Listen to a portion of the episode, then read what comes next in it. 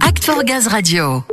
Post mensonger sur les réseaux sociaux, publicité frauduleuse sur Internet, notamment au profit de la PAC électrique, mais aussi fausses informations dans les médias. Depuis les différentes annonces gouvernementales comme la RE 2020, puis les tensions avec la Russie, eh bien la filière gaz est victime d'attaques régulières. Ça n'a pas échappé aux collaborateurs du groupe hein, qui sont nombreux à alerter la direction du développement. GRDF a ensuite riposté de manière juridique mais aussi avec une campagne de communication. Et des actions digitales. L'entreprise a même fait appel à un cabinet d'intelligence économique. On va rappeler les faits et voir de quelle manière la lutte s'organise contre ces pratiques. Oui, on l'a dit, les annonces gouvernementales ont un peu ouvert la voie à ce déferlement de fake news, parfois par négligence de certains médias, souvent des pratiques commerciales déloyales. On va creuser le sujet avec Yolande Benisti-Madec de la direction juridique de GRDF. Bonjour Yolande. Bonjour Samuel. D'où elles viennent alors ces fausses informations Yolande? Comment vous avez été alertée déjà au sein de GRDF de ces pratiques déloyales et de cette désinformation? On a été sensibilisé à la direction juridique sur ce type de communication par euh, l'intermédiaire de la direction du développement qui euh, a vu euh, de nombreuses remontées des régions qui se sont émus de ces communications et de ces pratiques qui visent à obtenir des clients une réaction. On leur annonce la fin du gaz et l'éligibilité à des aides pour passer à une autre énergie. Et ça va permettre de collecter les informations du client pour ensuite soit proposer un service derrière, soit commercialiser ces données. On appelle ça des leads qualifiés. Oui, il y a eu une forte mobilisation des collaborateurs de GRDF. C'est important de constater qu'ils ont défendu leur énergie en serré. Du côté de la direction juridique, comment vous avez contre-attaqué? Alors, on a sollicité un cabinet d'avocats. Nous avons adressé des lettres de mise en demeure aux entreprises auteurs de pratiques frauduleuses. Nous avons aussi mis en place un réseau de communication avec la DGCCRF pour les alerter et puis pour enclencher de leur côté une enquête. La difficulté que l'on a, hein, c'est qu'on est sur des pratiques de sociétés parfois basées à l'étranger qui n'ont pas vraiment pignon sur rue finalement, les moyens juridiques, c'était pas forcément les meilleurs moyens à mettre en œuvre. Et du coup, on s'est dit qu'il fallait contre-attaquer en mettant finalement en place une campagne de communication pour réinformer les clients consommateurs sur le fait que non, c'était pas la fin du gaz. Non, le gaz n'était pas interdit dans les logements et ça aura peut-être plus d'impact. Vous avez aussi fait appel à un cabinet d'intelligence économique. D'ailleurs, l'analyste de ce cabinet est à vos côtés, Yolande. Je vais m'adresser à lui, à elle en l'occurrence. Comment vous avez identifié les auteurs de ces pratiques et leur organisation? Qu'est-ce qui est ressorti de votre enquête? En fait, on avait donc un fichier qui avait été collecté par les salariés euh, du groupe. On s'est rendu compte qu'il y avait alors des entreprises opportunistes pour pouvoir promouvoir leur système énergétique ou euh, dans le cadre des chaudières, des alternatives à la chaudière gaz.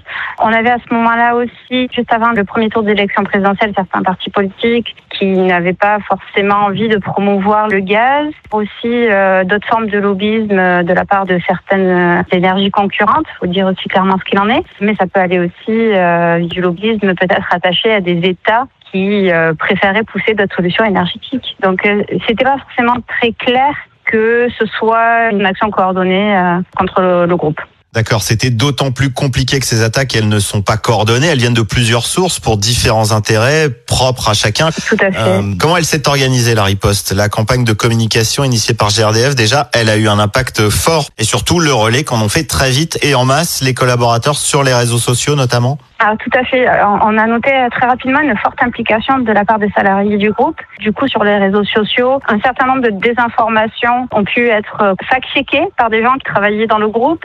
Étant donné que les salariés travaillent dans le domaine du gaz, ils avaient tendance à être sollicités par des pubs mensongères. Mais euh, d'un point de vue extérieur, on va pas avoir cet effet loupe, et notamment des référencements dans les moteurs de recherche, qui restent marginaux euh, quand on est extérieur à la profession très rapidement, on s'est retrouvé avec un groupe qui a communiqué euh, plus que finalement les lobbyistes qui attaquaient sur la thématique. La désinformation se retrouvait noyée, on va dire.